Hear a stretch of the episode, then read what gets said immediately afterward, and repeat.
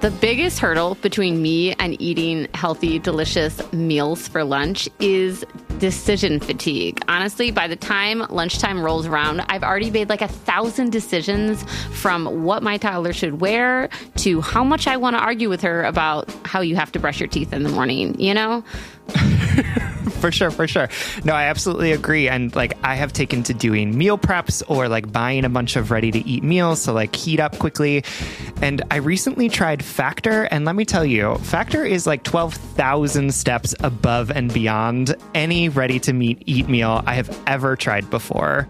That's right. Eating better is easy with Factor's delicious, ready to eat meals. Every fresh, never frozen meal is chef curated, dietitian approved, and ready to go in just two minutes. You'll have over 35 different options to choose from every week, including Calorie Smart, Protein Plus, and Keto. And there are more than 60 add ons to help you stay fueled up and feeling good all day long. What are you waiting for? Get started and get after your goals. I tried the two minute meals where I could fuel up fast with Factor's restaurant quality meals that are ready to heat and eat wherever you are. And they also offer pancakes, smoothies, and more. There's a wide variety of easy options throughout the entire day, like breakfast, midday bites, and more. Plus, there's no prep and no mess. Factor meals are ready to heat and eat, so there's no prepping, cooking, or cleanup required. Factor is also flexible for your schedule. You can get as much or as little as you need by choosing your meals every week. Plus, you can pause or reschedule your deliveries anytime. Factor is the perfect solution when you're looking for fast, premium options with no cooking required and you don't want to make any more decisions because you're exhausted, like me. exactly. Factor is less expensive than takeout, and every meal is dietitian approved to be nutritious and delicious. Head to factormeals.com slash justbreakup50 and use code justbreakup50 to get 50% off. That's code justbreakup50 at factormeals.com slash justbreakup50 to get 50% off. Welcome to Just Break Up, the podcast about love, heartbreak, and all the relationship advice you don't want to hear. My name is Sierra DeMulder. And I'm Sam Blackwell. This week we're going to tackle topics like being in love with two different people, starting over, and debt. but first of all, we want to give you our Surgeon General's warning, which is that we are not allowed to do this. I'm just going to say it. Yeah, like nobody was like, Sam and Sierra, go do this. That's right. No, we didn't like spend money to be trained in this, to, to receive some sort of piece of paper that says we can do this. Absolutely. No one gave us permission. Right, right, We just decided. Yep, yep. We wrote our own self help diplomas That's right. and they said, you can do this. Love Sam and Sierra. right? It was great. Two Sam and Sierra. They're actually hanging on our fridge. I signed Sierra's and Sierra signed mine so that there's no like funny business. Yeah, yeah. it. No, we are 100% certified by ourselves, folks. 15 gold stars. anyway, this is all to say we are not professionals. We are not trained in this. Please take our advice as you see fit. We are just here to offer our humble musings to hopefully shed some understanding and maybe some laughs on the incredibly reward- rewarding but mostly confusing experience that is love. Sam, I made a mistake last episode. I said it was episode 49. Yes. That was a lie. Oh no. I lied to your face. it's episode 49 today. That's all right that you lied because I had no idea and was just like, okay, 49. Like, obviously, I am not keeping track of it in yeah. any so way. last week was 48, today's 49. And the only reason why I'm bummed about it is because on the way to the studio today, I was like, oh my God, it's going to be episode 50. And we're Oh. going to talk about Pride because it's Pride Week. Right. And it's the 50th anniversary of the Stonewall um, Pride riots. And I was like, oh my God, we're going to talk about it. It's going to be great. I got here, I talked to Big Cats about it, our producer, and he's like, actually, y'all fucked up. and today's the 49th. And so I was like, oh, literally none of my plan aligns whatsoever. no, not at all. But we are going to talk about Pride. We are, which is exciting. Happy Pride, Sam. Happy Pride to you as well. I'm so excited for Pride this year because I have been running a summer writing camp for the past like seven years. Right. That has um, made it impossible for me to attend Pride over the last seven years just because of the. Um, the schedule and save maybe like six years ago I got to go. But um yeah, I'm Yeah. really excited. I even was a tool and I purchased a rainbow top. Nice. I just want to be like I get it. in theme That's right. and Uh, capitalistic. uh, my coworker uh, has a trans son, and the son wanted to buy like this amazing shirt from Amazon, but it was like clearly from like a not a reputable clothes source, and so she pretended that it was out of stock. But I was like, that shirt's cute. It looked like what was it? Tell like me. those you know that thing on Pinterest where like you you tape the crayons to a canvas and then you like melt the crayons Yeah, so that they like yeah it looked like that Cute, and it was a rainbow flag, yeah but it was like just sold by. yeah it had uh two stars Oh, uh, yes, yes, as a yes, rating so it was like not a good thing Yeah, So I didn't really get into Amazon reviews or reviews in general until my late twenties, so I get it.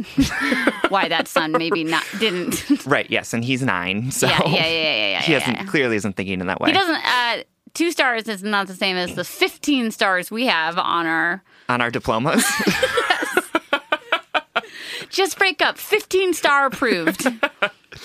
Anyway, um, how are you feeling? ab- Well, so we are two queer hosts, so Pride is very important to us. yes um, and the history of Pride. Uh, the month, the whole month, I love seeing rainbows everywhere. It means so much more to me than being proud of who you are. To me, it, it's about feeling safe, Yep. um, and and with community. Um, and Yeah. yeah, what are what are your feelings about Pride? Uh, I think, you know, I've been going to the Pride Festival in Minneapolis for like 10 years now. Um, and it has become like a thing that I have to make sure that I like have planned. Yeah, like it's like. I can't like sit out the weekend. I have to like be there and be like doing all of these different things. Um, and it used to be like I was a professional gay, so I had like work stuff that I had to do every Pride as well. Um, and so now I'm trying to figure out like how do I take a step back from that and just like do the things that I want Sam? to do. Yeah. yeah.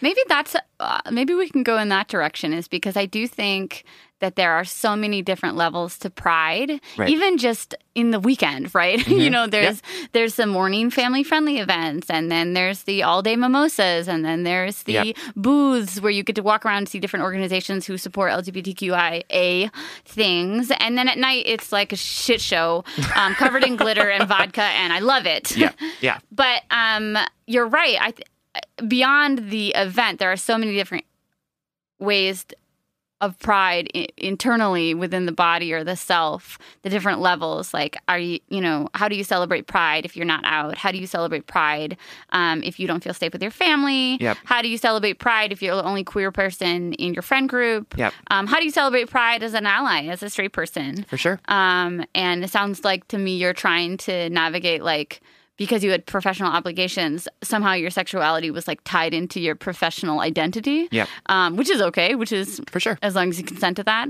Um, but now it's like, well, what does it mean to you? And for me too, I think I, uh, while I love the glitter and vodka, that's not really um, su- uh, suitable to my body. Yeah, right. As a 33 year old these days. Getting, uh, getting too old for yeah, those. my uh, hangover would be proud as hell. let me tell you, my hangover would be like, "Hey, ladies, I'm here to stay for the week.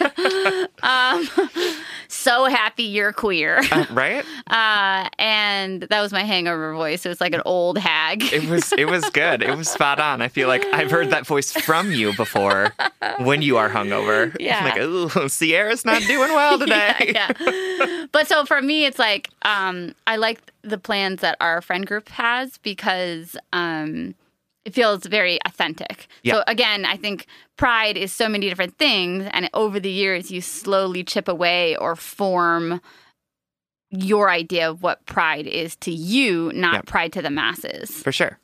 And I'm in like I'm in queer spaces all the time and I like show up to work as a queer person Right. and like bring that perspective to all of the things that I do. And so it's like, yeah, no, I'm living this every I'm living this pride thing Yeah. every single day of my life.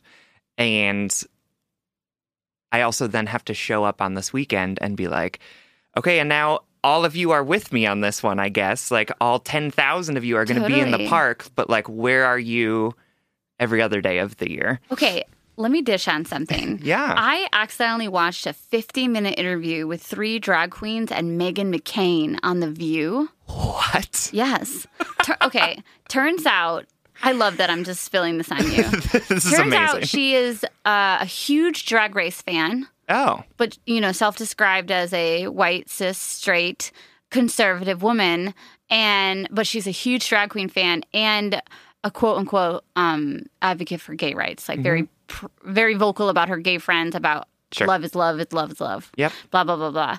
Um, and I have been haunted by this one thing she said on the interview, and I'm gonna, for the sake of time, because we've got wonderful letters to get into, I'm not going to dive in to the potential problematic undertones of having Meghan interview these people. Mm-hmm.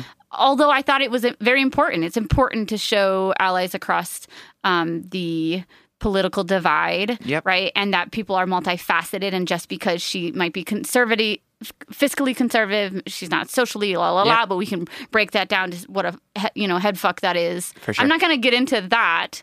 I just want to kind of um, dissect one thing she said, which is um, at one point in the interview, she got very serious and personal, and because her father, John McCain, died about a year ago. Yep. And she said, you know, I just wanted to say how much joy Drag Race brings me in a year that I didn't have a lot of joy. Mhm. And then she said, that's like the preface, but she was getting emotional and she said, you know, the the weeks after my father died, I went to Palm Springs with all my LGBTQ friends. Mhm. And I just felt so safe and happy with them. They bring me so much joy. And it's been like that since I was a little girl. Hmm. And so she basically said to national television, like, I love my gay friends and I feel really safe with them Yeah. right? And we can dissect that all we want because there are some things that are problematic in that, right? Um, but I think that we are multifaceted, confusing beings that can be at odds with ourselves constantly. Yep. And I'm not here to say that Meghan McCain doesn't have genuine friends, you know? Sure. Like, that her friendships are genuine and what she finds in them is genuine, whatever. Um, but what I was most um, really sh- like what what I took away from that interview that I couldn't stop thinking about is that spaces like Pride or queer spaces Mhm. give people, regardless of their identities, a chance to feel safe and free Yeah. of of judgment and it's almost like a pride space even though there are so many again you you can't escape capitalism you can't escape patriarchy um you can't escape racism but in spaces like pride or or even smaller personal queer spaces in those spaces it's like you are free from the judgments or pressure of heteronormativity Mhm. of patriarchy um, of gender you can be whatever you want of of weird puritanical s- sexual views Yeah. and so what i took from like my English dissertation on what Meghan said, Uh-huh. and it might not be this, but I thought she was saying, you know, here she is, she's married to a man, she she is in a very gendered world, Yep. um, politics, right? Mhm. There's no asexuality or genderlessness or gender fluidity in politics right now. Right. I don't think. I mean, Not that I other know. than we have some amazing trans politicians. Absolutely. Yep. Um, but she's saying that when she was grieving, the space she wanted to go was a space that was beyond that, Mhm. and and and it was away from her husband, right? And I just kept thinking, like, well, maybe she didn't have to perform gender or perform femininity or perform anything else in that space, and that's why it was, she's drawn to those spaces, and that's why I'm drawn to those spaces. Yeah. Even when I'm in a heterosexual relationship, I've always felt more at ease, more safe, more comfortable in these spaces. Um, and is there like a tourism aspect to that? Is she? Is there like a weird, an ally tourism that's happening there, Mhm. or is that the the that subculture of of acceptance? Is that what we are striving for? Right? Is that that big old pride festival that doesn't show up every day? Right. they get to wave these flags and and be like, "Love is love," right? And you're like, "This is what I want all the time," but is it sustainable? Mhm. Um, I don't know. Does that? I just threw that on you. No, I think it all makes sense. And I think it's probably like all of those things. Right. I think it is a little bit of like tourism of Right. like, oh, I get to occupy this safe space when it benefits me. But otherwise, like, how do you show up for folks? Yeah, Um, because it's beneficial to go to Pride because it's awesome. Right. But also, like, one thing that I love about the queer community is that, like, the point of queer community is safety and Yes. acceptance, right? Because like that's what we are all so concerned about because li- like the world is unsafe for queer people. Right. And there's there is a conversation to be had about how safe and inclusive those queer spaces are for all people. Right. Uh, because often they're they are not actually accepting places for Yeah. people of color or for trans folks or for folks who um, are gender fluid or or what have you.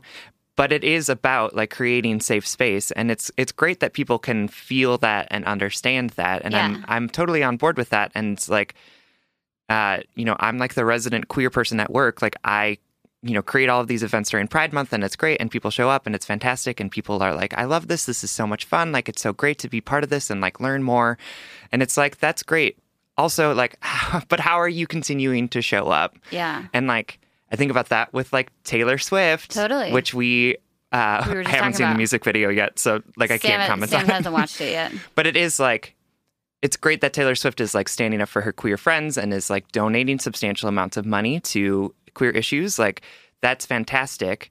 Um, but it's also like you got to you got to be friends with Todrick Hall for a long time. Like you got to occupy those queer spaces for a long time, and you didn't say anything about it. Like you never Yeah. stood up and actually took on the burden of being unsafe. You got to like sit in the safety that that queer spaces have created, but you don't have to also face the unsafety that comes when you walk back out into the world. Right. And I think that that is what is challenging about pride and about like seeing like Listerine bottles with rainbow flags on it. Yeah, it's yeah, like, yeah. okay, great, glad that you're accepting, but like, how are you actually showing up for the queer community? Right.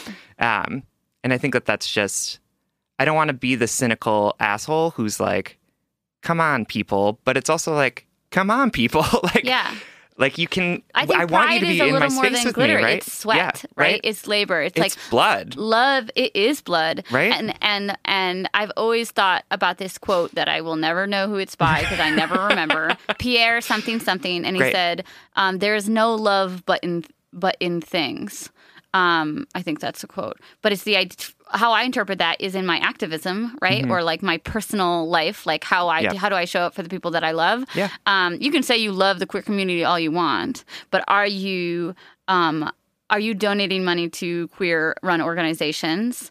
Are you showing up for what seems to be a safe space beyond Pride? Right. Um, and are you challenging the things that we are opposing in the weeks of Pride throughout the whole year? Right. Like, are you ta- are you asking your friend, your male friends, to talk about their feelings mm-hmm. instead of to drink them away and get into a fist fight? Right. You know, are you? Please, Lord, stop saying butt hurt. I think about that all the time. Little little microaggressions, like oh, he's so butthurt, as as though to imply those who have butt sex are fucking gross, you Right. know, or like or or or weak, or you know what I mean, like sub sub subpar or whatever. Right. Yep. That was a little tangential. No, that's fine. butt hurt. But it also like it also calls upon us too as allies in for other communities Right, too. Is like how are how are we also showing up uh, and not just not just enjoying the fruits of of good friendship and like Right. um and spaces of with with different culture. Like how are we actually like showing up more often and when it's not safe for us to show up in that way. Yeah, totally. I totally agree. I'm going to end on a little upswing because I do love Pride. I mean, I do too. I just I'm an overthinker. no, no, so and like, I, well, this is this is why we're friends. Is like I think we we forged our friendships out of long debates. I literally just texted you the other day at like 8 p.m. Like, tell me how you did feel about Nicole Kidman's character in Big Little Lies. Like, because I then I, wanted to, said it, and then I was, and I then like two days later, I was like, into I take it. it all back. I wanted to get into it via text message. Like that's our friendship. Um, and I wanted to debate it. You know, like we've Yeah. had so many debates about like Kim Kardashian as a human. You yes, know? so many debates about because her. we're English majors and that's just what we love to do. But um, I, I do want to say though, um, there is something so magical about pride, and I'll share like a little personal thing just to give context to these stupid Listerine rainbows, right? it, um, my um, I, caveat or preface is that my relationship with my father is great right now, and um, he's very uh, well, he is accepting of the relationship that I have right now, and he's doing a really good job at trying to show up for that. That's what I want to say. That's great. Um, it's not perfect, but nobody is. Um, but I have been so in love um, these past this past year, Mhm. really, Yeah. um, and really feeling so happy and joyful in my relationship with my girlfriend. And I have wanted to. I have thought. I have felt stripped of an opportunity, really, to share that with my dad because it was very hard for him to accept at first Yep. um, over the course of the first nine months or whatever. It was very challenging. Right. And so, like, I felt like I couldn't do what straight couples get to do, which is to really celebrate something magical, which is being in love and Yeah. and a relationship growing. And I wanted to share those things with him, and I felt like I couldn't because um, I felt like I was I felt like my joy was hurting him. Mhm. And so I didn't I didn't get to share with him like, oh my God, we went on our first vacation or we you know did this or we talked about um, our future or whatever and i've even thought that like if i get engaged one day like that will be a double-edged sword for my or that will be two, a two-sided coin for me Yep. because i know he will be happy for me but i know it will be hard Yep. and so th- I there is a part of my joy that is different than if I was in the same relationship with a man. Yep. And that's what we're talking about here is that yes, we've made so many strides, but there are still things that are different um, about the queer experience, and um, and and they come down to little details like that that that I think about being so happy with my partner, but that um, I don't get to, I don't, I feel like I'm not getting the same experience that I got six years ago when I was in love with my boyfriend, Yeah. you know? Mhm. Which is all to say, this month I've been hella emotional because when I turn the corner in that fucking Target aisle and I see that fucking gay ass Listerine, I think, yes, Listerine, work queen, you son of a bitch. like, obviously, I don't give a shit about gay Listerine, but that's what Pride Month has done for me is all these fucking flags and all these events and all these things posted on Instagram and um uh, and and articles and the history of Stonewall and how far we've come and how far we have to go Yeah. that parents me. Those moments, those flags, they all make me feel loved Mhm. in a way that I was missing in other things this year. Yeah. That's and great. that's that's what it's all about. Yeah. One big ol' f- daddy issue. Uh, that's what it always comes down to. Daddy issues. Uh, all right. so everyone have fun at Pride. Happy Pride. Be safe. That's right. Go drink your mimosas and dance and We'll post a picture. go to parades and all sorts of things. We love you exactly as you are. Absolutely. Let's get into some letters. Let's do it. Okay, our first letter fucking had me cracking up. And the title is this this letter is from Ugh, but you can call me Riley. and Riley is writing from their evil lair. Oh, wow. Pronouns she, her. Uh, my darling Sam and Sierra, it breaks my people pleasing but loving, empathetic heart to tell you this, but I'm the bad guy. Cue Billie Eilish covered in spiders. to help you understand how we got here, I'm going to return to the bright, sunny day last August when my girlfriend of three years decided she didn't love me anymore and quite literally just walked out with a drink in hand, leaving me alone in our home to deal with all of the lease, all of our belongings, all of our shared pets and shattered dreams to of the forever she promised we would have together. To say this event rocketed my world is an un- understatement. The entire year prior prior, the third year of our relationship, I had spent all my energy desperately doing everything I had to do to make her happy cooking, cleaning, gifts, you name it. Since she was going through a very hard time finishing school while working two jobs and managing some trauma related anxiety, but everything I did just pissed her off. I thought that loving someone meant you stick with them even through the worst of times. And most importantly, I really believed her when she said she wanted to marry me.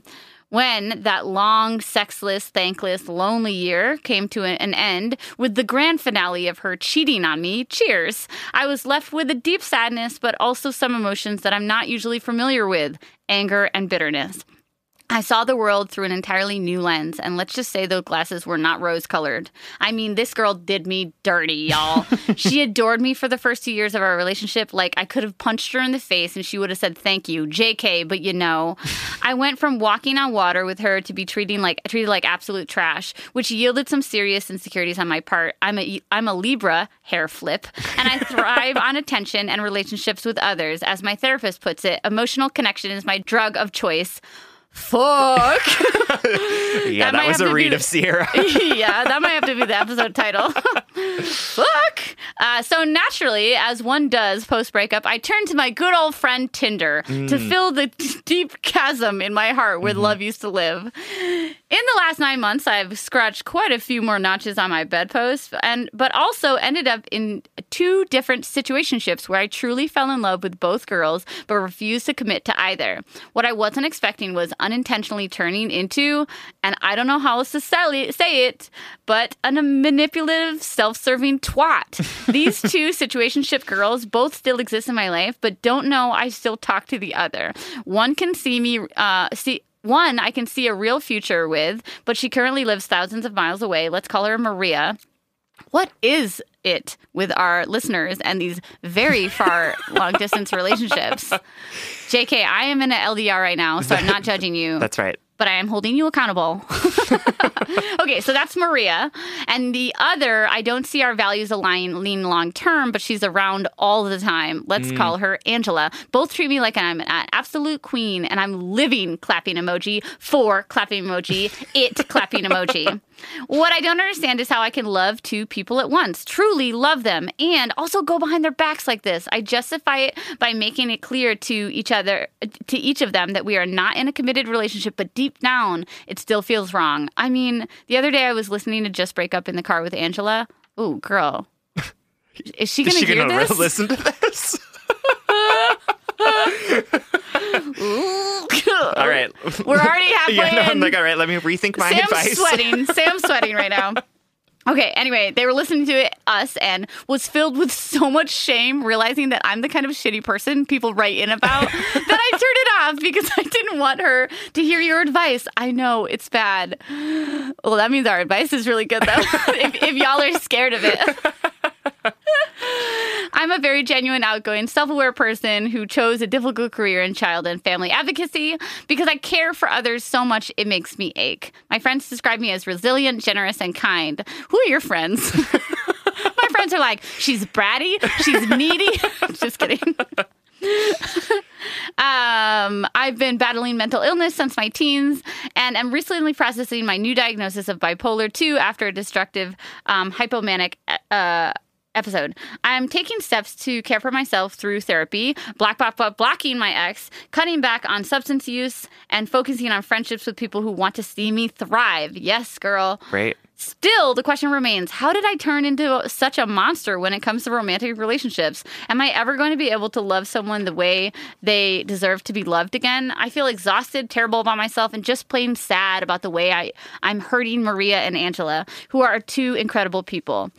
As a final thought, I'll share with you something haunting Angela recently said to me days after me blowing her off. Sadly, I do this often.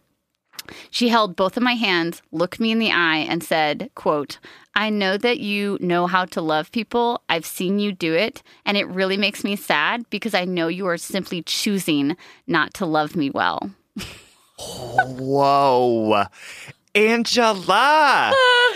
And clap emoji, G. Clap emoji, la.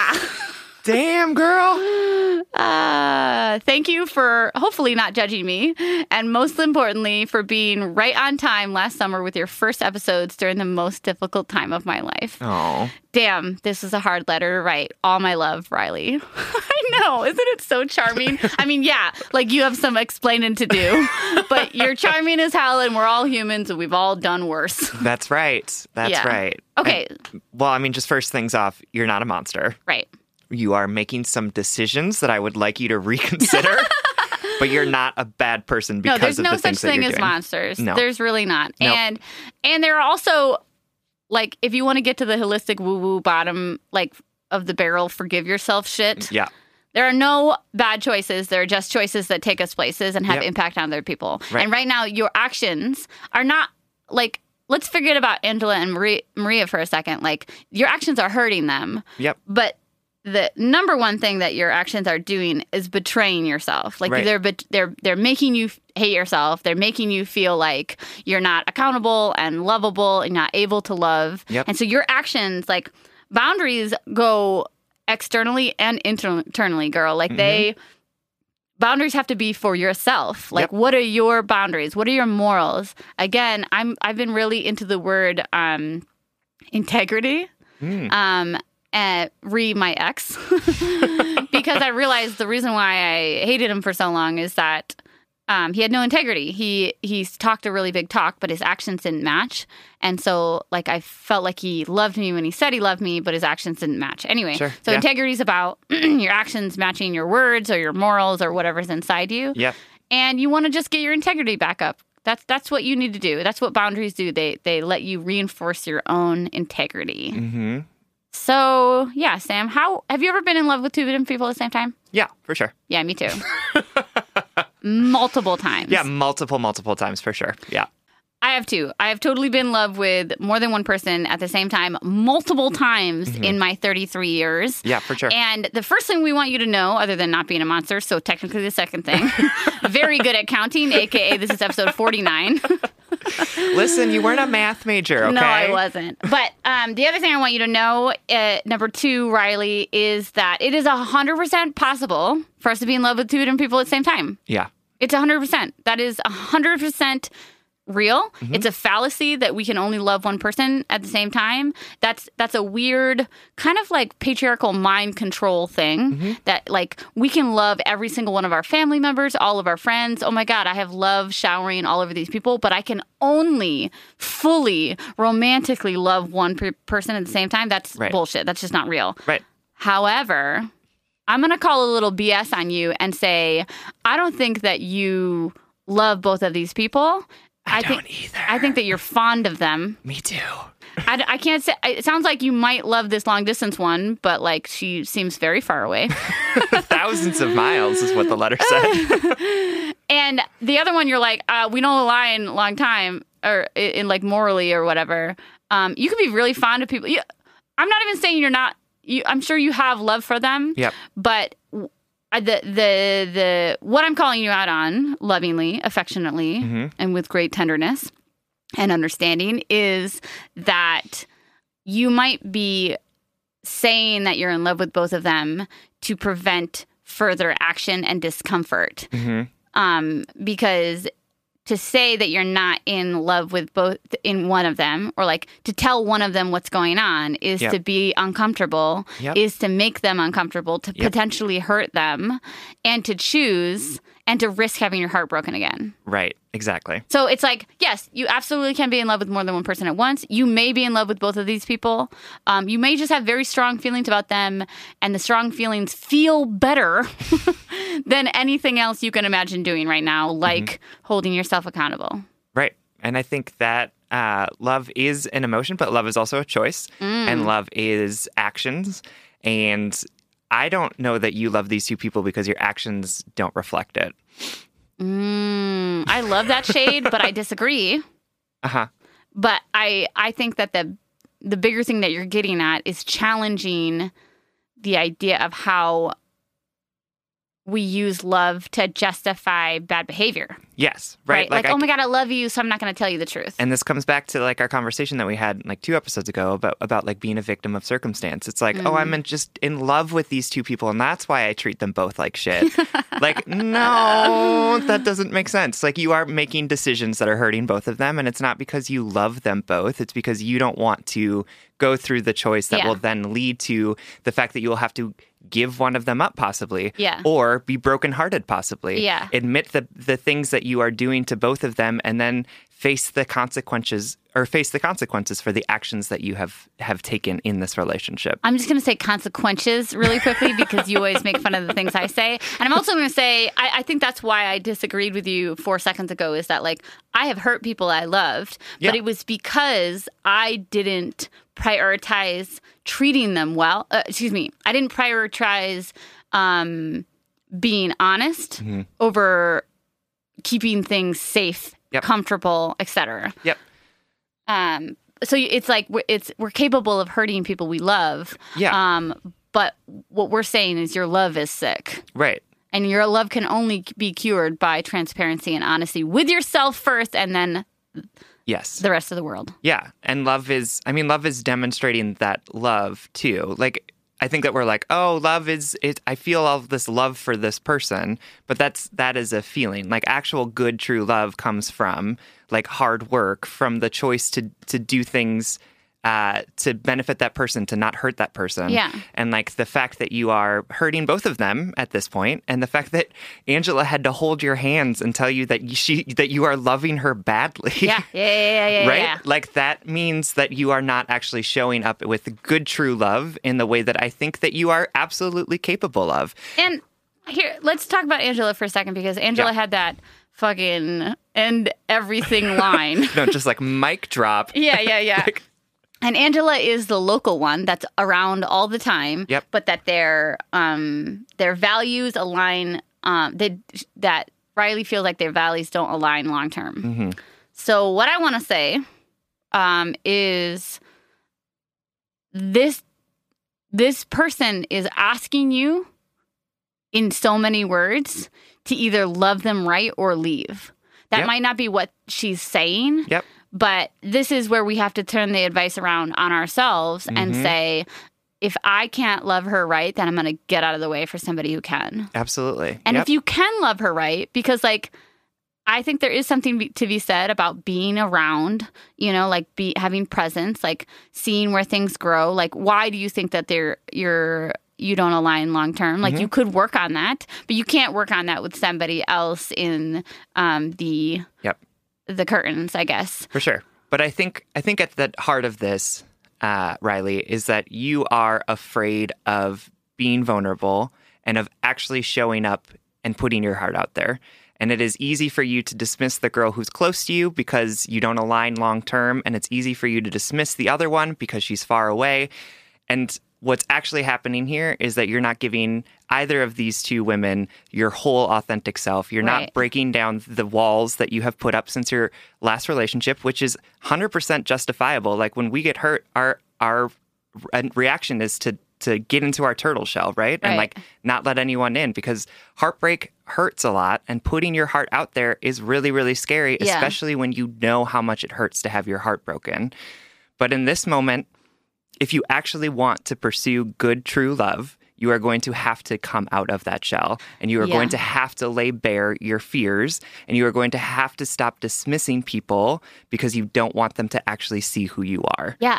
You know what I thought of when you use the word vulnerability is that I think we think of that word so often as like a, oh my God, I'm sharing myself with you. I'm finally letting someone see me and Mm-hmm. I'm being vulnerable, you know? But guess what? You can be vulnerable by admitting that you did something wrong. Yeah, like you sure. can you can be vulnerable by apologizing, Yep. by exposing parts of yourself that you're not proud of. That's Absolutely. fucking vulnerability right there. No, it absolutely is. And is. you know what you can say, Riley? Like straight from the script, you can say, This is really vulnerable and it makes me really uncomfortable to admit this Mm-hmm. um, because I really care about you. But I realize I'm not treating you well enough. And the first step to treating you well is accountability and, and being honest with you. Absolutely. The the antidote to shame is vulnerability, right? Yes. And you are carrying around a lot of shame right now. And here's here's your mantra. Your mantra is this is going to suck, but I'm doing it to be a better person. Yep. Every day you're going to wake up and say this is going to suck, but I'm doing it to be a better person. And it's going to suck a little bit less every day. It is, yep. but but you got to lean in and and the one point of comfort you can continually go back to whenever i'm in great discomfort in a time of transition i i give myself a mantra where i remind myself it's for a bigger purpose Yep. you can say to yourself i would rather live an honest transparent life that, with integrity um, and I'd rather be able to love people than mm-hmm. to stay like this. Yep. So all these little tiny uncomfortable steps that are going to feel really terrible at the time, Yep. you're taking those steps to get to the top of the mountain, and at the top of the mountain is where you can find good true love with other people and yourself. Absolutely. Yeah. Great. Yeah, we, you're not a monster. You're not a monster. we love you very much. we're, we're, we're giving you some tough love, but you're not a monster in any way. Sounds like you're giving yourself way tougher love than we are. Right? No, for Like, sure. You You're are like, I'm a terrible meaner." person, and we're like, whoa, whoa, Nelly. Whoa, hold up. Yeah, yeah, yeah. You're okay. You're okay. You're all right in our book. We love you very much. Thank you so much for writing. All right, y'all know that Sam and I record every single episode of Just Break Up virtually. So I literally see this beautiful person on Zoom like multiple times a week. And every time Sam pops up into Zoom, I comment on their outfit. And I swear, like 99% of the time, I'm like, oh my God, that, that outfit is so cute. Where did you get it? Sam says Quince. You too can upgrade your wardrobe with luxury essentials at unbeatable prices. Quince is here to transform the way you shop with a range of high quality items priced within reach. That's right. They have 100% Mongolian cashmere sweaters for $50, organic cotton sweaters, washable silk tops, and timeless 14 karat gold jewelry. And the best part, all Quince items are priced 50 to 80% less than similar brands. By partnering directly with top factories, Quince cuts out the cost of the middle person and passes that saving on to us. And Quince only works with factories that use safe, ethical, and responsible manufacturing practices and premium fabrics and finishes. I love that. Y'all have heard me talk about my leather bag that I use as both a laptop bag and a diaper bag. And I love it because honestly, it looks really cute in every single circumstance that I use it. Indulge in affordable luxury. Go to quince.com slash justbreakup for free shipping on your order and 365 day returns. That's q-u-i-n-c-e dot com slash justbreakup to get free shipping and 365 day returns. Quince.com slash justbreakup. All right, head and heart workers, you know I'm all about tackling our money shame and becoming fiscally empowered, regardless of how much money we make or how much debt we have. I think it's such a crucial step in our own self acceptance and empowerment. That's why I love that today's episode is sponsored by Rocket Money. Rocket Money is a personal finance app that finds and cancels your unwanted subscriptions, monitors your spending, and helps lower your bills. With Rocket Money, you can see all of your subscriptions in one place. And if you see something you don't want, you can just cancel it with a tap. You never have to get on the phone with customer service. They'll even try to get you a refund for the last couple of months of wasted money and negotiate to lower your bills for you by up to 20%. All you have to do is take a picture of your bill, and Rocket Money takes care of the rest. Rocket Money has over 5 million users and has helped save its members an average of $720 a year with over $500 million in canceled unwanted subscriptions. And listen, we always talk to you about like conflict styles and open and honest communications, but honestly, save your energy and get Rocket Money to cancel those subscriptions for you. Stop wasting You money. don't need to practice that. Yeah. We don't need to do head and heart work with like customer service representatives. You know what I mean? Like just like use the middle person. just get Rocket Money in there to help you do what you need to do. Stop wasting money on things you don't use. Cancel your unwanted subscriptions by going to rocketmoney.com slash justbreakup. That's rocketmoney.com slash justbreakup. rocketmoney.com slash justbreakup. All right, our next letter, Sam's about to read it, but I want to say it's in honor of pride. Thank you. All right, this is right uh, from KM, who is writing from Denmark. Hi, Sierra and Sam. Thank you so much for your podcast. My boyfriend and I recently and pretty undramatically split up after 15 years. And listening to past episodes of your podcast has really helped me stay sane through this confusing time. Aw. You're brilliant. I know. So here's my question. For the past 15 years, I've been in a monogamous relationship with a man, and immediately prior to that, I was in a monogamous relationship with another man for eight years.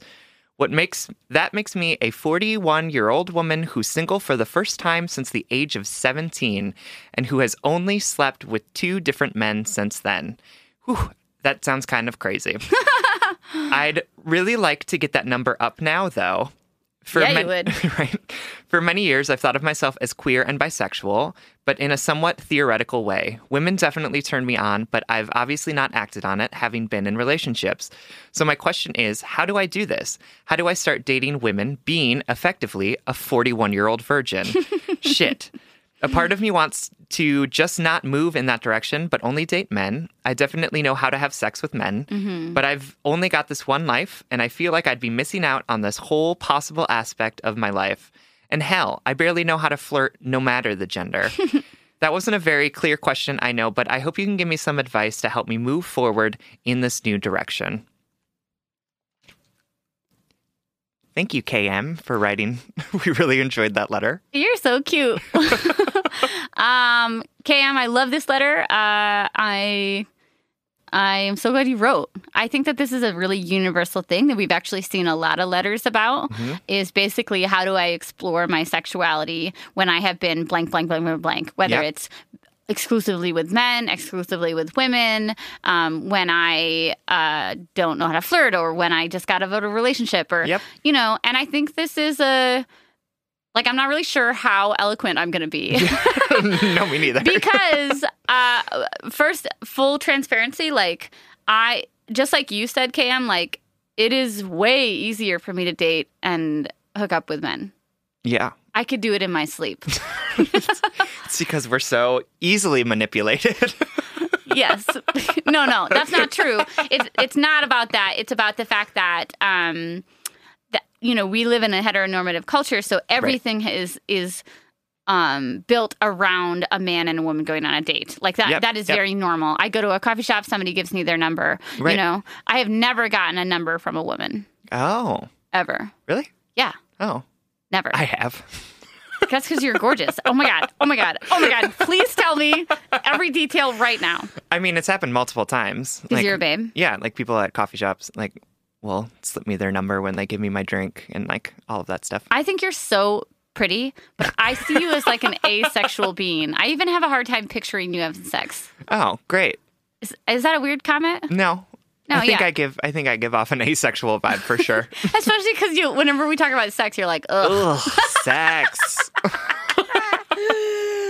Why so even have it? I don't understand. Meanwhile, you've you've seen me butt ass naked. That's true. Um, Can I tell this story about when you wanted to see my butt? yes, yes, yes, please. the other week, Sierra and I were at a bonfire uh, at our friend's house, and we, you know, we're drinking some wine, and so You know what? After the first two glasses, the rest of the bottle goes down real easy. uh, and we were like alone in our friend's kitchen, and no, Peter was there, was and there. Peter like made a comment about how cute my butt is, And, I was then like, let me see it. And I was like, like, I- I've never seen your I had butt. a meltdown. I was like, I've never seen your butt. You were like, just show me your butt, and Yeah, I and was, I was like, just at the point of intoxication where I was like a little aggressive, like not in a non-consensual way, but in like a this was very serious to me. It was Yeah, like right. fucking code yellow. no, What you is were it? like, What is you've seen me butt ass naked. I've never even seen your butt, and I Yeah. was like, yeah, I don't and then I want to like, show you my I- butt. in in my logical brain. Um, at the time, I was like, just pull your pants down, and show me your butt. I would have whipped out my nip for you right then. right, I know, but we're different people. then the next day, I texted Sam. I was like, "Hey, remember that time I was I was legit mad at you because you'd never show me your butt and you refused to in Merrick's kitchen." Uh-huh. And he's like, "I do," and then he sent. I'll show you my butt someday. Like all cute and coy. I'm gonna screenshot that and I'm gonna put it on the Instagram or something. and I super liked it. Uh, anyway, back What to you, were we KM. talking I about? don't remember how we got on this. Seen me naked because A, I flash him. Yeah, and B, I've taken like artistic naked photos before, Yep. um, like with a fantastic artist in the Twin Cities. So that's right. Yep. he's seen them. Yes. That's great. Anyway, KM, back to your letter. So, oh, oh, going back to flirting and Yeah. like getting numbers, what I wanted to preface this with to like create some camaraderie between me and KM um, is that flirting with women, even for I've talked about this with gay women who sleep exclusively with other women. Mm-hmm. Um, there is there's so much more nuance Yeah. and so much less assumption in queer uh, dating and flirting, um, that it just doesn't come as easily or as uh, apparently as it does with heterosexual couples. Yeah. I even think that it, it, it this might be one instance in which it might be easier for men, queer men. You let me know if you think I'm off track. Um, but with women, it's just so much harder to pick up on it, um, especially if you are maybe more of like femme presenting, Yeah. or if you if you're if you don't. Um, if you don't have a fucking rainbow wristband on, I never trust anything. Do you know what I mean? Like it's just Yeah. a little bit more nuanced. And because this sounds really silly, but I'm just, I know people can relate to this, but like, you know, girls getting drunk and like go to the bathroom together. Right, and they're yeah. like so flirty and fun. And they're like, let's take a picture. Let's go to the bathroom together. And Mm-hmm. I love that. I am that person. Hence, wanted to look at your butt. Right, right.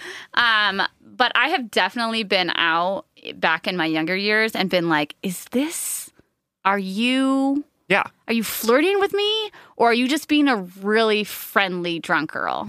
Uh huh.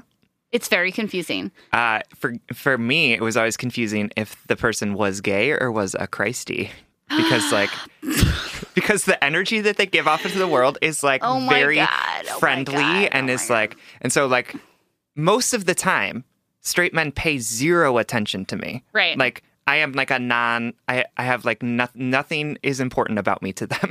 like Right. they're just like, oh, here's this non-threatening man. I don't need to pay attention to him.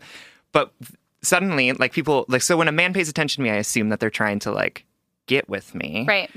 But when a But woman when a- asks to see your butt, just kidding. B- But the exception to that is lovers of Christ who want to engage with me so that they can get me. Yeah, no, no judgment to to Christ followers No, out I'm like- no, to- but we're talking totally fine. specifically Like- about people who are trying to. and it's not even a bad thing. What's like, the word? Convert Yeah, people. yeah, yeah, yeah. And it's not even a bad thing. Like I'm like, all right, go for it. Like I'm not gonna convert, but I appreciate right. I appreciate you trying.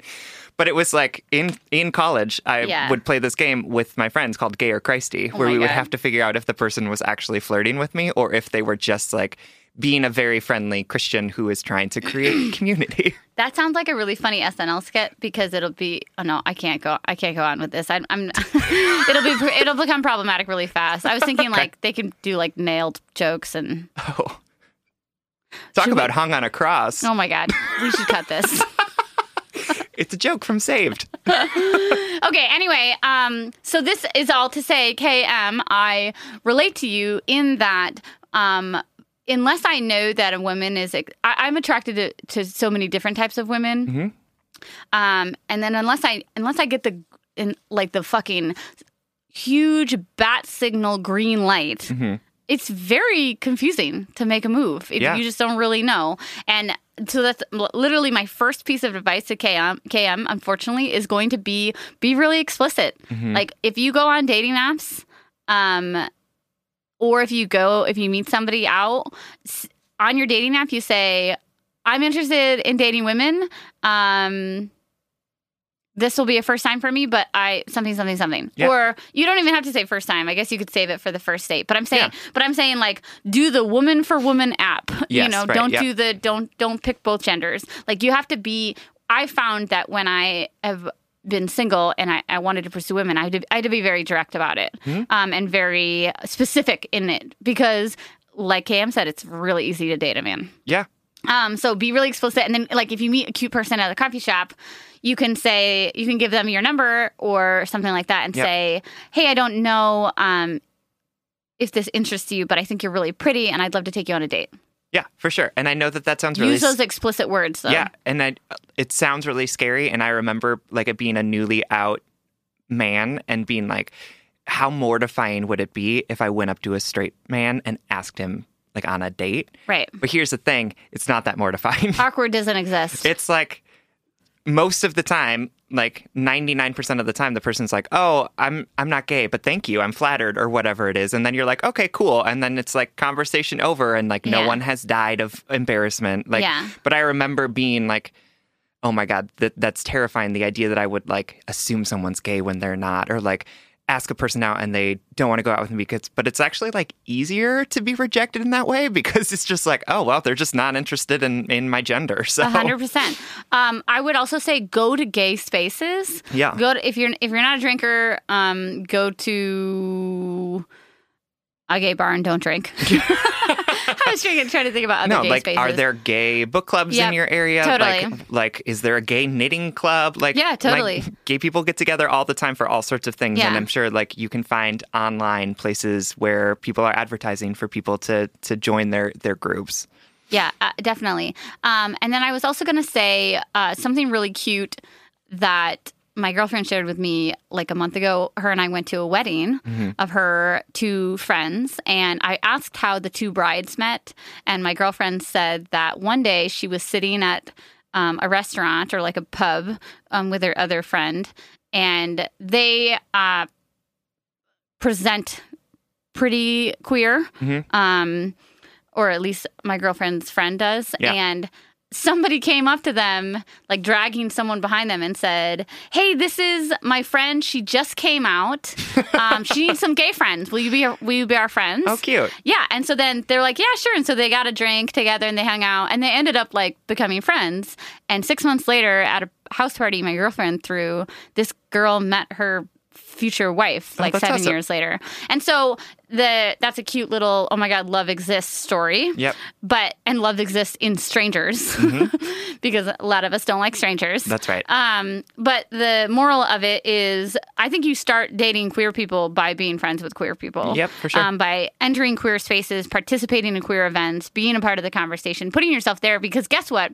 I don't care if you slept with two men for your whole life, zero women for your whole life, or a billion women Yep. or a billion men. I don't care. You are uh, welcome and invited into those spaces Absolutely. to you're right. You have this one life, and if this is a part of your identity you want to explore, you have a right to explore it. We're we're here to we are two queer people here giving you a rainbow pass. Absolutely. and take that rainbow pass with you when you go out there because there are going to be people who are to be assholes about the fact Yeah. that you Yeah, yeah, are recent are, or you are like newly trying this out. Yeah. But those people don't fucking matter. and those people aren't for you. No, Would you don't- want to date somebody who like doubted your existence? No, or is like, ooh, you're not authentically bisexual enough for me. Yeah. Like, what the hell? dumb.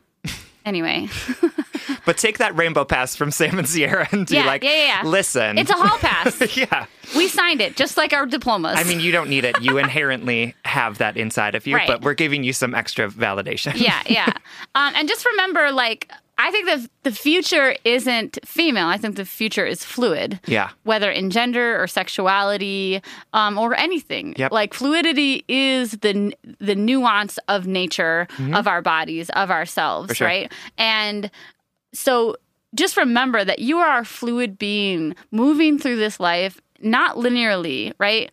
Time passes, but but you are free to explore any little pocket of your being, any Yep. part of the universe is yours to explore, and you have a right to find out what it's like to be with a woman or be with a non-binary person, um, Yep. or just be yourself in a queer space Absolutely. uh, it's it's it's not the most easy transition, but it's worth the effort, right? Put yourself into those spaces, and you'll be surprised at how welcoming they are and how much you open up to them. That's great. What are you laughing at? Nothing. What did you just think of? What's in your head? I'm still thinking about you yelling at me about my butt. I can see a little glitter in your eye. Uh, all right, KM, thank you so much for writing. We love you so much. All right, here's our last letter. Maybe he'll show me his butt on air, guys. no. We're in a in closed studio. Spencer's house. Okay. Anyway, Colleen G is writing to us from New Orleans. Colleen writes, Hey, you two. Love you both so much and so thankful for the time you take out of your lives to help other people. Your advice is so thoughtful and spot on. I hope you realize what incredible work you're doing. These all literally make me cry. I like gotta keep it together when I read it. Okay. I have an issue with one of my friends for a while now and would really love some unbiased opinions. My friend and I have been in each other's lives since we were in kindergarten. We're both 34 now. We were best friends all throughout grade school, and then I had to move to a different state, and we still somehow stayed in each other's lives. We're the kind of friends that could go months without talking, and then one of us will pick up the phone like no time had passed. We saw each other through everything puberty, broken hearts, nasty gossip, gossip at school, music. She was my maid of honor at my wedding, mm. all things best friends do together. Cue to my 30th birthday. I'm away on vacation celebrating with my best friend when I get the horrible news that my husband passed away. Guys, it was awful. Mm. I was away from my husband, and the worst thing to ever happen to me happened. My best friend was by my side the whole time, or helping arrange how to get home and helping me through the shock. But when we got back and went through the nightmare of the hospital and funeral, my childhood best friend changed.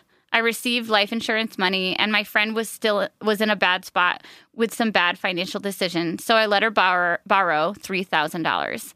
At the time, it felt wrong to have money because someone so important to me died. Hmm. It was never money to it was never money to not be paid back. I just told her to pay back when she could and no interest would ever be put on it. After that, she immediately shacked up with this guy she was dating that I think is a total creep. He has made several advances on me and has even had her send me a dick pic. Seriously, this guy is so disgusting. Oh. She since married this guy, didn't invite me to the wedding, and now because she's so public on Facebook, I've watched her buy a truck, a house, a new dog, and post consistently her ugly food that she's cooking. Shady. Uh, I do always wonder, like, I don't mind a good food pick, but like, if it's if it looks like dog food, yeah, then why are you doing it? listen. If there's not more than two colors on your plate, don't take the picture.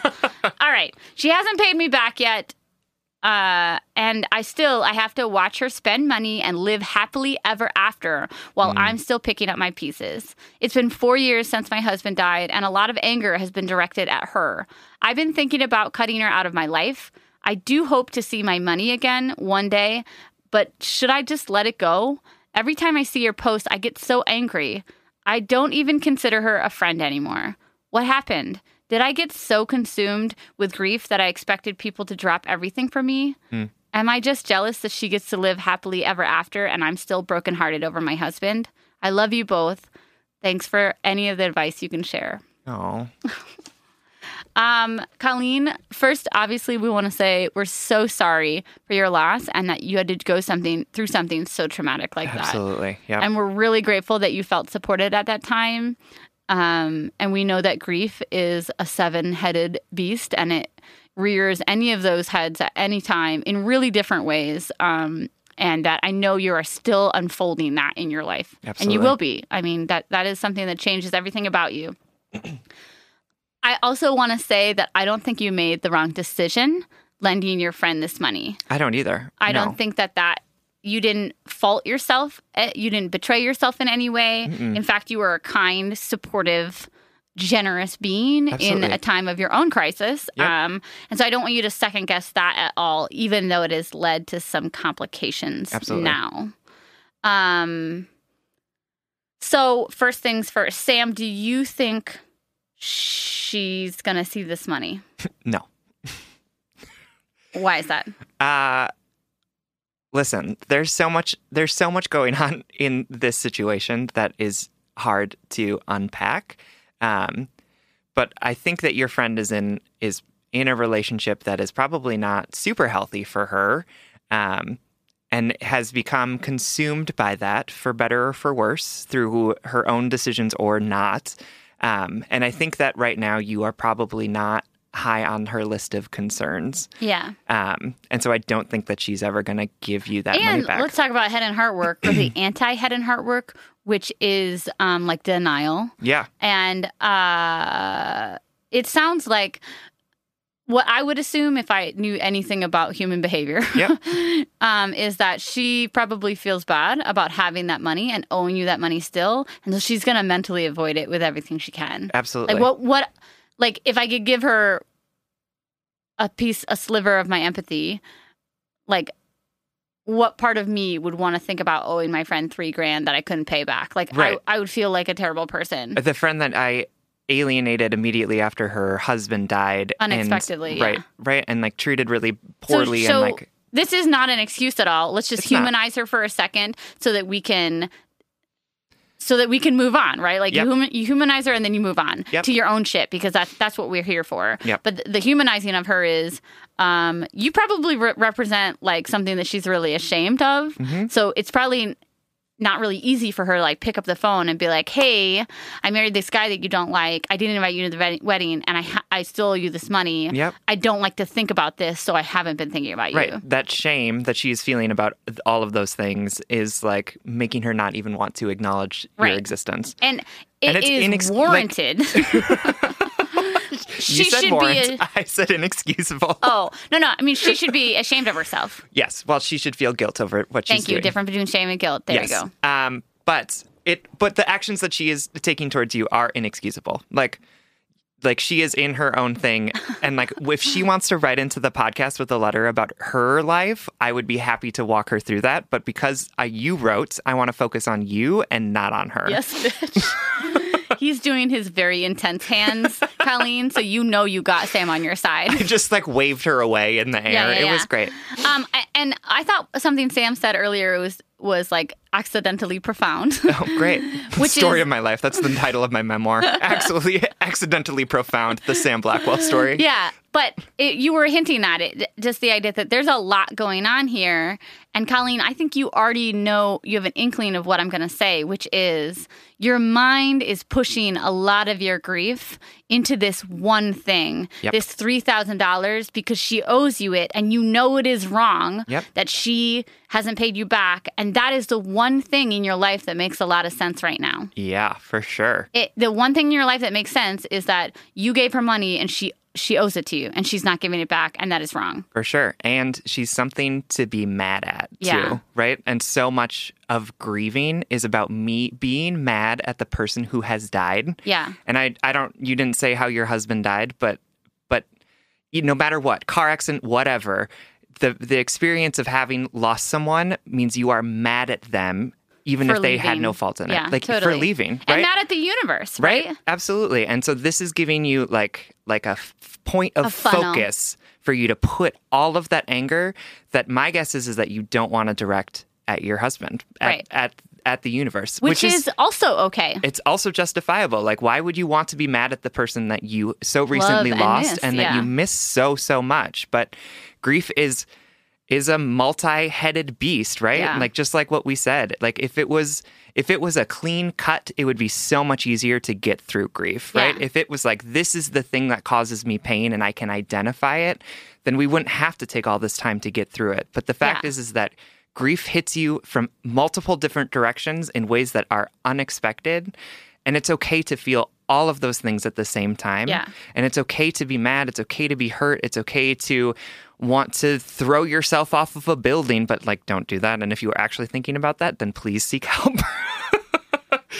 Uh, it is okay to want to hold up and it's okay to want to only be around people. It's okay to want to quit your job and it's okay to want to throw yourself into your work. Like all of these things are happening at the same time. And like Sierra said, this is the thing that you can logically look at and be like, This is wrong." this is wrong. right, right. And this And I- is the, there's a this is the person one to thing, blame for it. This is the one thing that you will get redemption for if she pays you back. Yep. Right. Yep. Your husband is not going to come back. Right. The universe will never repay this debt that it owes to you. Absolutely. But she might give you this money. Yep.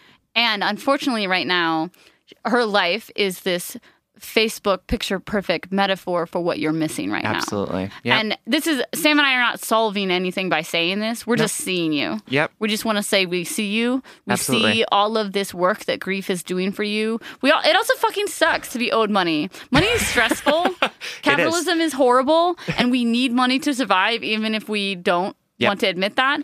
And that money is important. Absolutely. And $3,000 is a, a substantial amount of money. Totally. It's freedom. Right. Money is freedom. Yep. Unfortunately. Yep. And so this whole sh- thing is stressful. Yep. Um, but it, so now that we've acknowledged you and we've acknowledged what's going on here, um, uh, let's give you a couple steps of action. Sam thinks you're not going to get this money back, and I have unfortunately agree.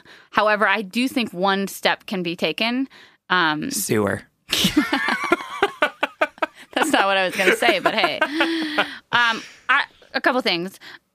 First of all, I want to answer your question of Um, you're not so.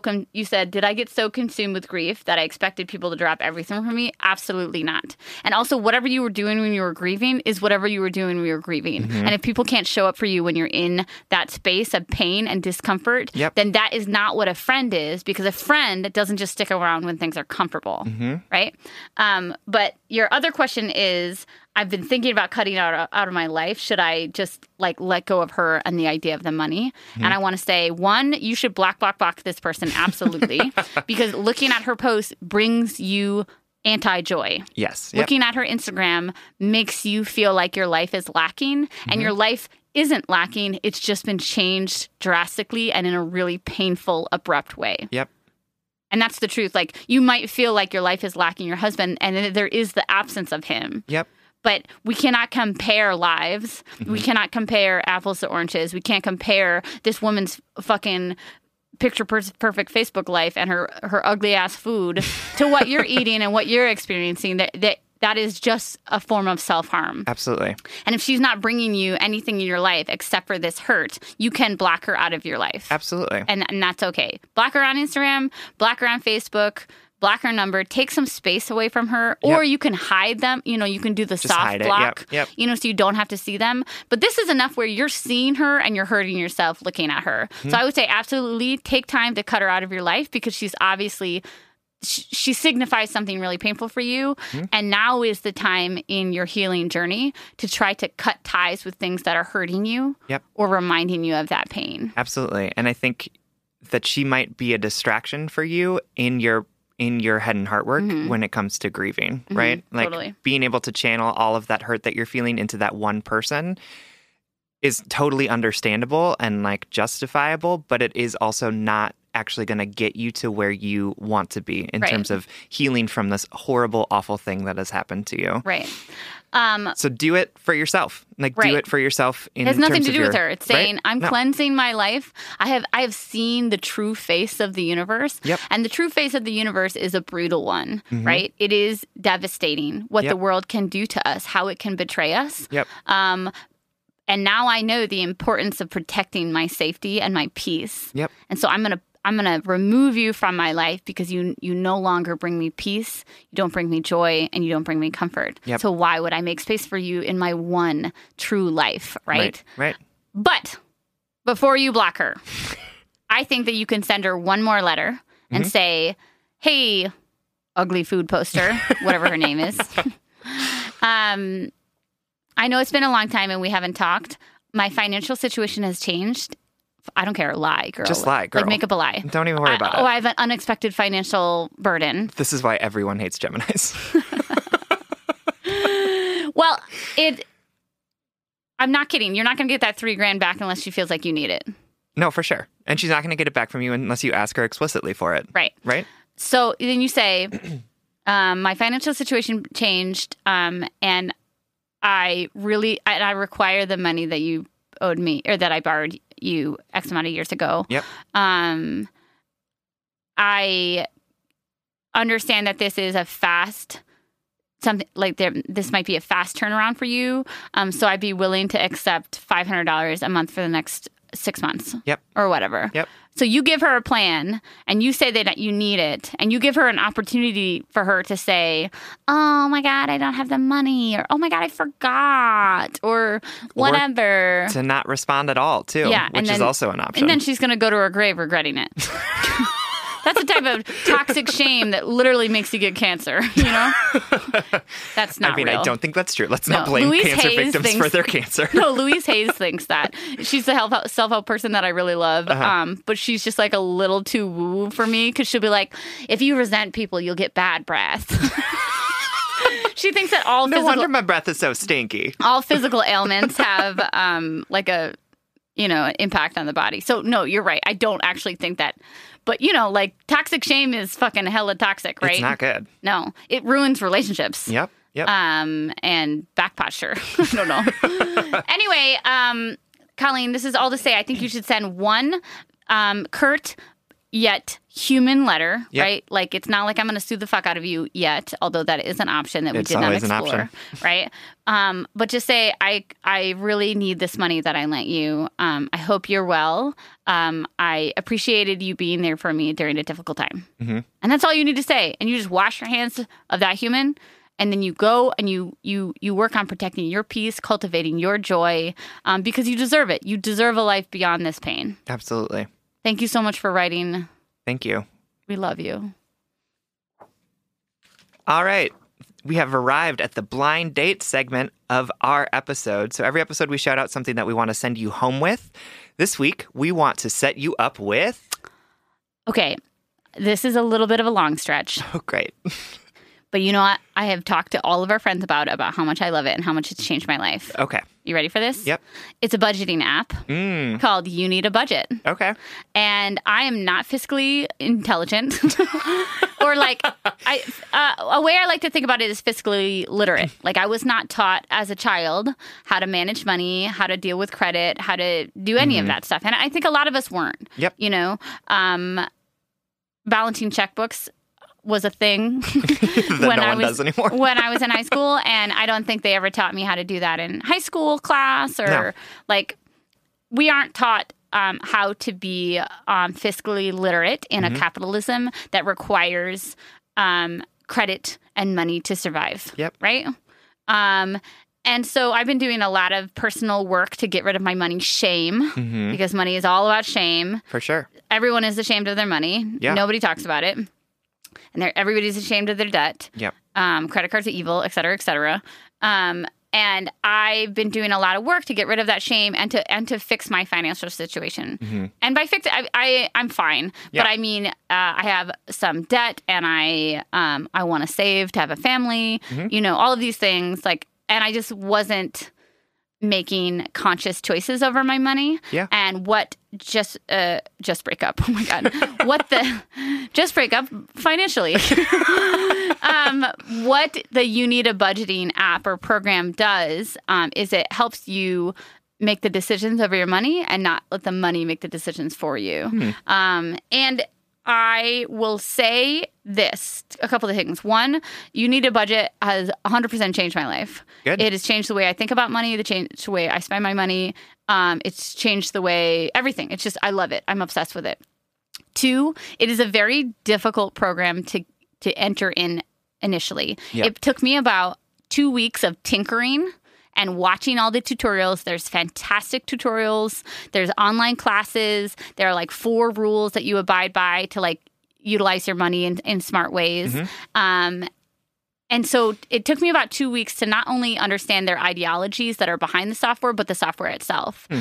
But once I got it, it was so empowering and it really truly has changed the way I think about money. So if you have money shame, if you're thinking about budgeting, if you if you're even interested in any of this, check it out. Watch their YouTube videos. I couldn't be more um confident and and like insistent about that. Yeah. Like put the time into it, right? Because so much of money is unconscious. So much of money is like, oh, okay, I'll put it on a credit card or, or I'll Right. pay Oh, that. I'm not going to look at my bank account. Yeah, I don't want to know how much is in it, so I'm just going to swipe, whatever. Yep. Um, and we do all of this head and heart work in which we lean in, we become uncomfortable so that we can really truly see ourselves, heal ourselves, and grow. Yep. And the same thing is with money. You have to lean in. You have to look at your bank account, right? Yep. Because I promise you, not looking gives you so much stress and anxiety, Mm-hmm. way more than the dis- the temporary discomfort of looking and and muscling through it. Yep, for sure. And so I was hesitant to suggest this, not because I don't love it, but because notoriously it does take a little bit to get used to, but it has truly changed the way I think about money. That's and the last thing I want to say about You Needed a Budget is that they are a no shame company. They know how much stigma comes with money. Hmm. And the budgeting app isn't even about spending less money. It's about being conscious about Yeah. Mm-hmm. where you need to spend it and what your true expenses are. So it's not like they're not like, hey, stop spending money on coffee. You know, like what's with all the avocado toast, millennial? Exactly. It's not about any shame, and they're not even asking you to spend less money. Although obviously we could always cut corners everywhere or budget more intelligently. Yep. Um, but I don't feel like my spending has gone down. My spending has gotten smarter, meaning I'm putting my dollars to work to more important things, or or in like instead of unconsciously spending my money, I'm consciously spending it on the right things. That's great. Anyway, it's called You Need a Budget. Check it out if you want a free month. Uh, hit me up in the DMs and I'll send you a code. Not sponsored by them, but like I get a free month if you get a free month. So, bitch, if you want to like, Uh, what a racket we're running here on yeah, Just yeah, Break yeah, Up. yeah, yeah, yeah. Um, but also, I want to like push back a little bit on your bunny shame because like you have been a successful self-employed poet for a very long time, and like the fact that you your paycheck has been so inconsistent and yet you have been able to like maintain is really impressive and Aw. like something that I don't think that I could do or could have done when you were doing it. Thanks, Sam. That's really sweet. It is Yeah. really hard and really stressful. Yeah, I know. Somebody was like, "Oh, I'm hoping to make six figures next year," and I was like, as a as a self-employed artist, like I just don't know if I will ever see the day. That's all right. Yeah, by like fifty grand. anyway, um, that is you need a budget, y'all. Um, I'll put it uh, in the show notes. Awesome. That brings us to the end of the episode. Thank you all so much for listening. You can like us on Facebook and you can follow us on Twitter and Instagram at Just Breakup Pod. You can slide into our DMs, send us your favorite relationship memes, but most importantly, you can submit your questions about all matters of the heart at justbreakuppod.com. We will not answer them if they're sent through our DMs. We just get too many and we need them sent to this one place at our website. And that's also where you can check out our store. We have some awesome Just Breakup merchandise. Sam is wearing the Just Breakup t shirt right now. It's so cute. Um, you can also buy tickets to our first ever one year anniversary live show that's happening in Minneapolis on Saturday, July 27th at Honey. Tickets are for sale on our website at justbreakuppod.com, which is also. Oh, jeez. Wow. We're, keep, we're just going to keep going. yeah, where you can find our Patreon. Yeah. Please don't forget to subscribe and leave us a five star rating and review and consider supporting us on Patreon. If you give us $5 a month, you get an additional bonus weekly episode. That is $5 a month for an additional weekly episode.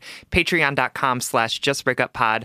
This helps us keep the lights on and helps us reach more brokenhearted souls who need two random strangers giving them relationship advice. Original music, recording, editing, and producing by Big Cats. Make sure to check out his podcast, the What If Podcast. And remember, the world isn't a beautiful place because it is painless and perfect and filled with no mistakes. The world is a beautiful place despite all of the pain and the mistakes that we make and the missteps that we take.